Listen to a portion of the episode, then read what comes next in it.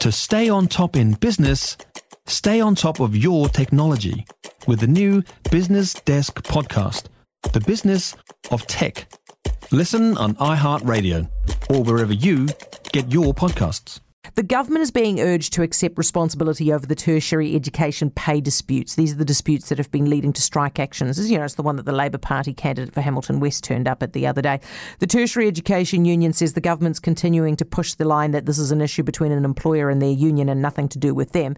With us now is their National Secretary, Sandra Gray. Hi, Sandra. Good afternoon, Heather. Um, it is the government's problem, isn't it? Because don't they ultimately give you guys the money? That, that's absolutely the case, both uh, for the universities and Te the national vocational provider, and Wānanga, it's the government that stumps up the money, and they're the ones who decided this year they wouldn't inflation-proof the sector. They're the ones that have decided over a decade of underfunding was acceptable, and who's missing out? Well, learners and employers who aren't getting skilled staff, they aren't getting the trained staff they need, and it is time. Uh, that the minister took responsibility and that both actually Ministers Robertson and Hipkins uh, actually got involved and engaged for the good of New Zealand. Are you guys starting to get quite annoyed about this, or are you still kind of keeping your zen? I, I, I, think strike action over four weeks shows that the members of the Tertiary Education Union, the teachers, the tutors, the demonstrators, the librarians are angry now. They've spent two years absolutely working their butts off to make sure that students had access to education, um, and everybody's been thanking them but nobody is actually looking at their salaries and saying, you know, you deserve wages that you can live on. We have some members who've been offered 0% in a time of high inflation. Uh, that doesn't pay the bills. Uh, 0% increase leaves you in hardship. And that's not good enough uh, in a you know in a space where the government is responsible for the funding. So what gets cut? What are the vocations that get cut? What are the classes that get cut? Look, at the moment we have a number of cuts both in the universities and foreshadowed cuts into Pūkenga in the vocational education space. Uh, 250 at, at AUT. Um, that university deals with some of the um, most vulnerable students, uh, a whole lot of students who are second chance learners from everything from uh, social sciences, but also areas like counselling. Uh, there's been cuts in trades, in areas where we desperately have skill shortages. That can't continue.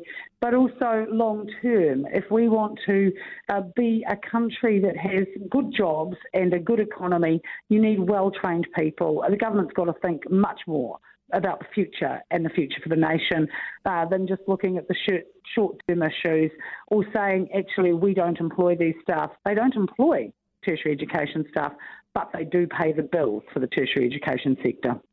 Hey, Sandra, so did you guys mislead Georgie Dansey? No, we did not. We are very clear about what we were doing. We're always very clear with everyone we work with.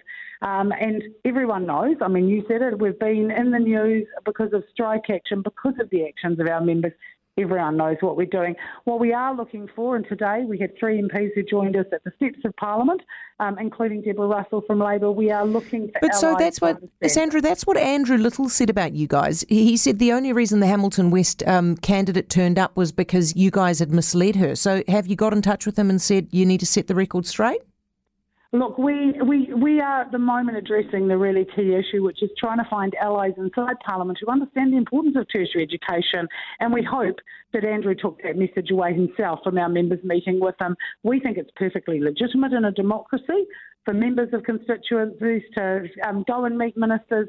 Andrew Little didn't seem to think that that was quite the right uh, thing to do. Yeah. Uh, but we think he needs to know. He has a whole lot of portfolios, including just transitions that are reliant on the tertiary sector. So we should. Can I just ask, in. just so that we're all clear on this? So Georgie actually did turn up to protest Labor with you.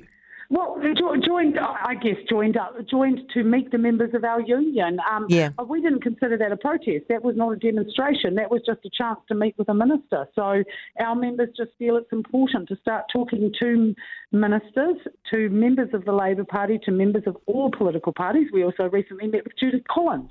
Um, we've had Chloe Swarbrick at a number of events. MPs are taking interest because they know how important tertiary education is. We just need to get Minister Hipkins and Minister Roberts out talking to us. Yeah, hey, good luck with that, Sandra. Really appreciate your time. Sandra Gray, um, who is the National Secretary of the Tertiary Education Union, murkier and murkier. I mean, let's be honest, none of us actually care what the story is. We all just enjoyed the event, didn't we? We enjoyed the event and then the explanations, and now we're probably bored with, with, with it. But hey, good thing to remind you of.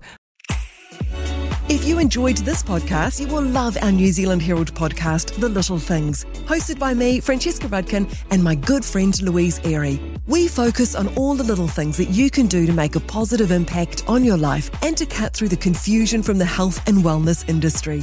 Join us every Saturday to hear from the experts for all the tips and advice you need. Just search The Little Things on iHeartRadio or wherever you get your podcasts.